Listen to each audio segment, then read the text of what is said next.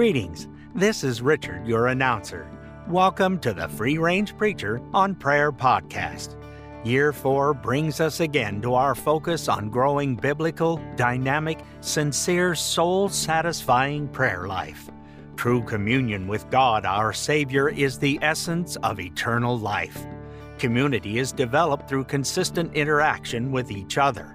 Join Fred then as we explore our interaction with Holy God through the Bible and prayer. And now, as always, here's your host, Fred.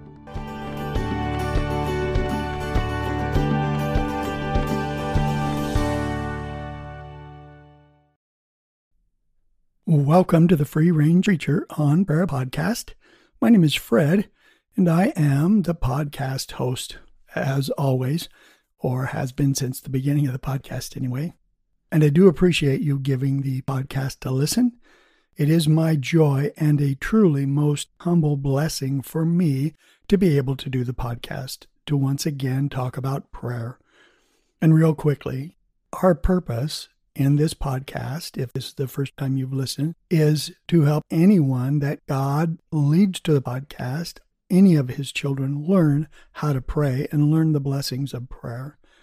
To do that, of course, we do have to trust in his sovereign purpose and his sovereign leading to for anyone to get to the podcast. I have mentioned before there is no earthly reason for anyone to find the free range preacher on prayer podcast but he he has he does and actually more people than i would even have ever imagined in more places actually.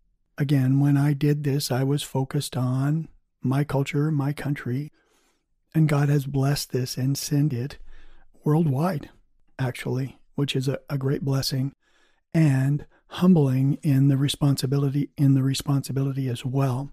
And so obviously i'm thanking jesus for that and do get some pretty good feedback on how the podcast has helped some people pray or understand prayer. So we are trusting in his sovereign providence, not only for now, but in the future. One of the things about the internet is for many years, this should be around for people to, I was going to say, for God's people to stumble on, but it's not like they're going to stumble on it, as we have just talked about. It's in His providence that anyone finds this podcast. And we are back in Matthew 7. We are going to set a little perspective today, and you'll find out why here in just a minute. But Matthew 7 7 through 12 reads again this way Ask, and it shall be given to you. Seek, and you shall find. Knock, and it shall be opened to you. For everyone who asks receives, and he who seeks finds, and to him who knocks it shall be opened. For what man is there among you when his son shall ask him for a loaf, will give him a stone? Or if he shall ask for a fish, he will not give him a snake, will he? If you then, being evil, know how to give good gifts to your children, how much more shall your Father, who is in heaven, give what is good to those who ask him? Therefore, however you want people to treat you, so treat them. For this is the law and the prophets. And we've talked about that a little bit before, why this is going to be several parts. But in a recent conversation just a few days ago, I was talking to a friend about the podcast who had never, doesn't know much about it, hadn't heard much about it. And we were just talking about prayer, going over some simple things. And as I was talking to her, I was letting her know that I encourage new Christians, and I still do, just to pray we learn whatever we're trying to learn, we learn by doing. We learn by learning to talk, for instance. We learn by playing a sport, whatever it is, by doing that sport. And so, my encouragement is to everyone if you're just starting to pray, if you haven't prayed before, or if you're or if you are struggling, then just pray. Forget about any rules, forget about any grammar, and just pray. And by the way, coming up in the future at www.frponprayer.com, frponprayer.com, you will find some upcoming blog posts on the basics of what we have talked about. So you can check those out too once they get up there anytime you'd like. But in my conversation with this um, young lady, there came the inevitable and seemingly obligatory comment from her about being careful not to give God's people the idea, for lack of a better term, of the name it and claim it crowd. You know, that you just ask for whatever you want and you get whatever you want.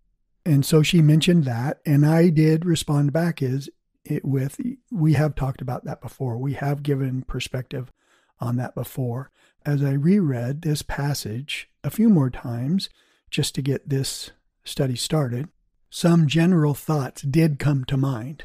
And I wanted to reinforce those biblical thoughts that came up and to give us, again, that perspective in prayer that God's children sincerely need, especially as we grow in prayer. But again, if you are new to prayer or are struggling in prayer and or are struggling in prayer, the thoughts that we are about to cover right now are targets to grow into. So, my exhortation for you, if you're just starting, is start. Start to pray. You learn to pray by praying, so just start. But these are some good thoughts that you can aim at, some targets down the road if you're not ready for them now, but they will be targets down the road for you to grow into. And we all needed to grow into them if we have. So, verse 7 is a command. Jesus is saying, Ask, seek, and knock. In verse 8, he follows that with a promise that when we ask, seek, and knock, the doors are going to be open. We are going to get those answers. So he is listening and he is going to answer. And then verse 10 through 12 illustrates verses 7 and 8 as far as showing us the Father is going to answer and give what is good to the children. Now, there's a couple of things for our perspective. This is what I was talking about. There are a couple of things I wanted to notice. In keywords is, is what, the way I'm going to put them. In verses 10 through 12, Jesus says that when a child asks for a loaf, the father's not going to give him a stone, or if he asks for a fish, the father's not going to give him a snake. So the petitioner in this case, the person praying, is asking for good and necessary things, not just for anything. And that's what makes this qualification. The qualifications for this passage are built in by the words used in the passage. So the Christian is asking for a loaf or asking for a fish. And of course, a good father is going to give his children what he needs. That's the illustration, that's the exhortation.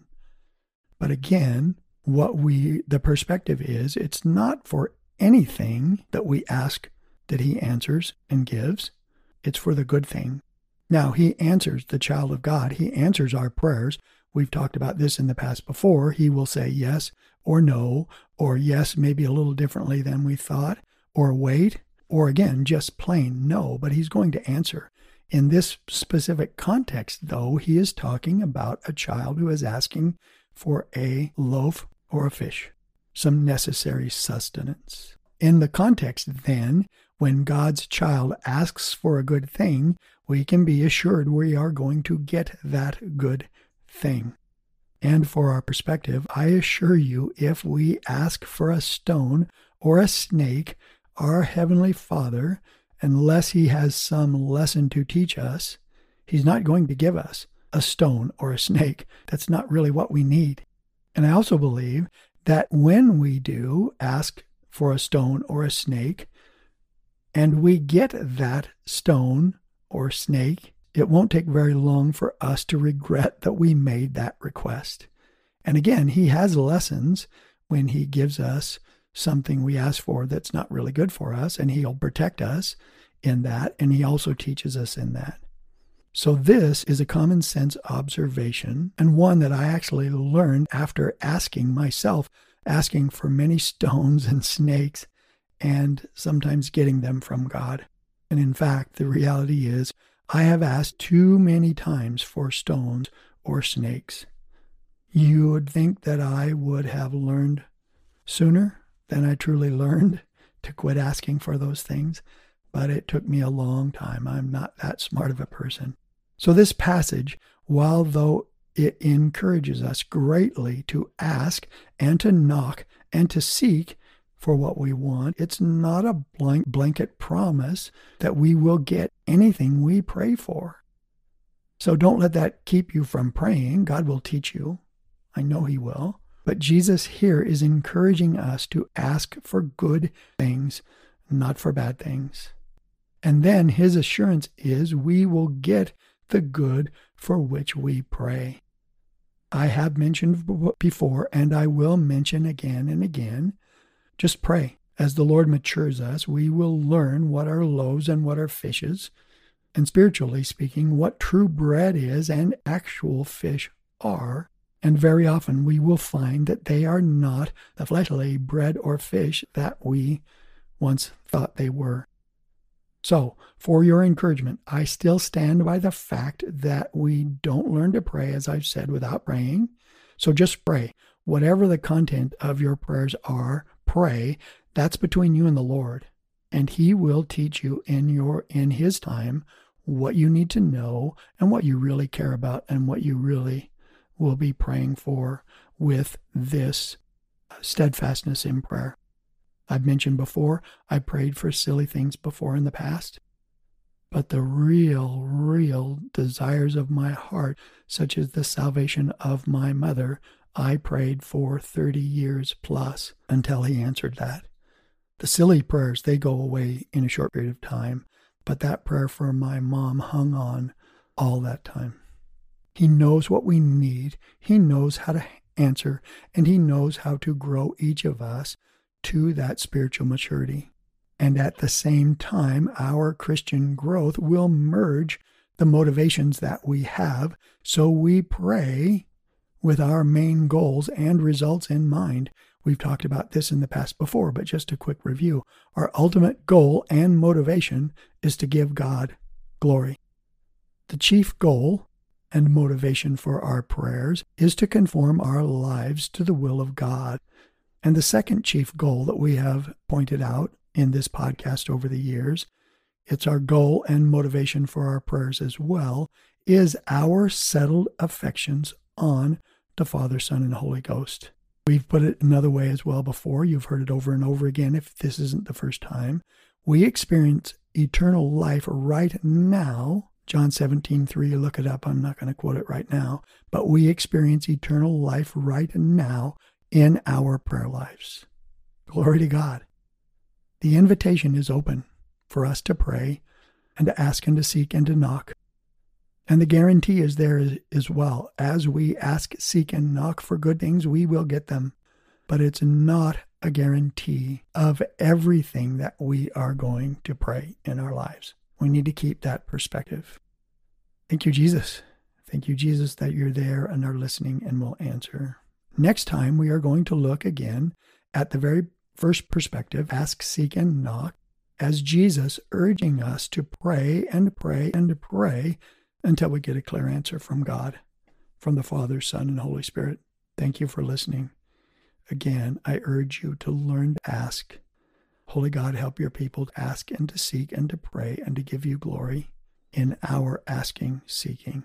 We trust in you. We commit this time to you. Teach us still about our prayer lives. In the name of Jesus, amen.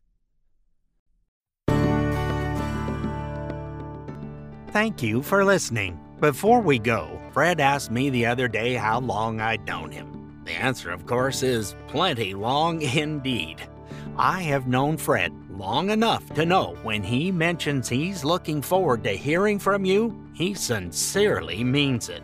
This is why we now have three ways to contact us our website, www.frponprayer.com.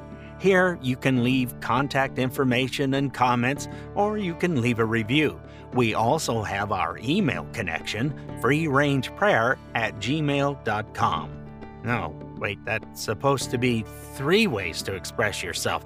Fred wrote this and he's told me before he is not very good at math. Hmm. So let's add number three, shall we? For any voiceover needs or just comments on our openings and closings, you can contact me, Richard Durrington, at durringtonr at gmail.com. There, now we have the three Fred spoke of.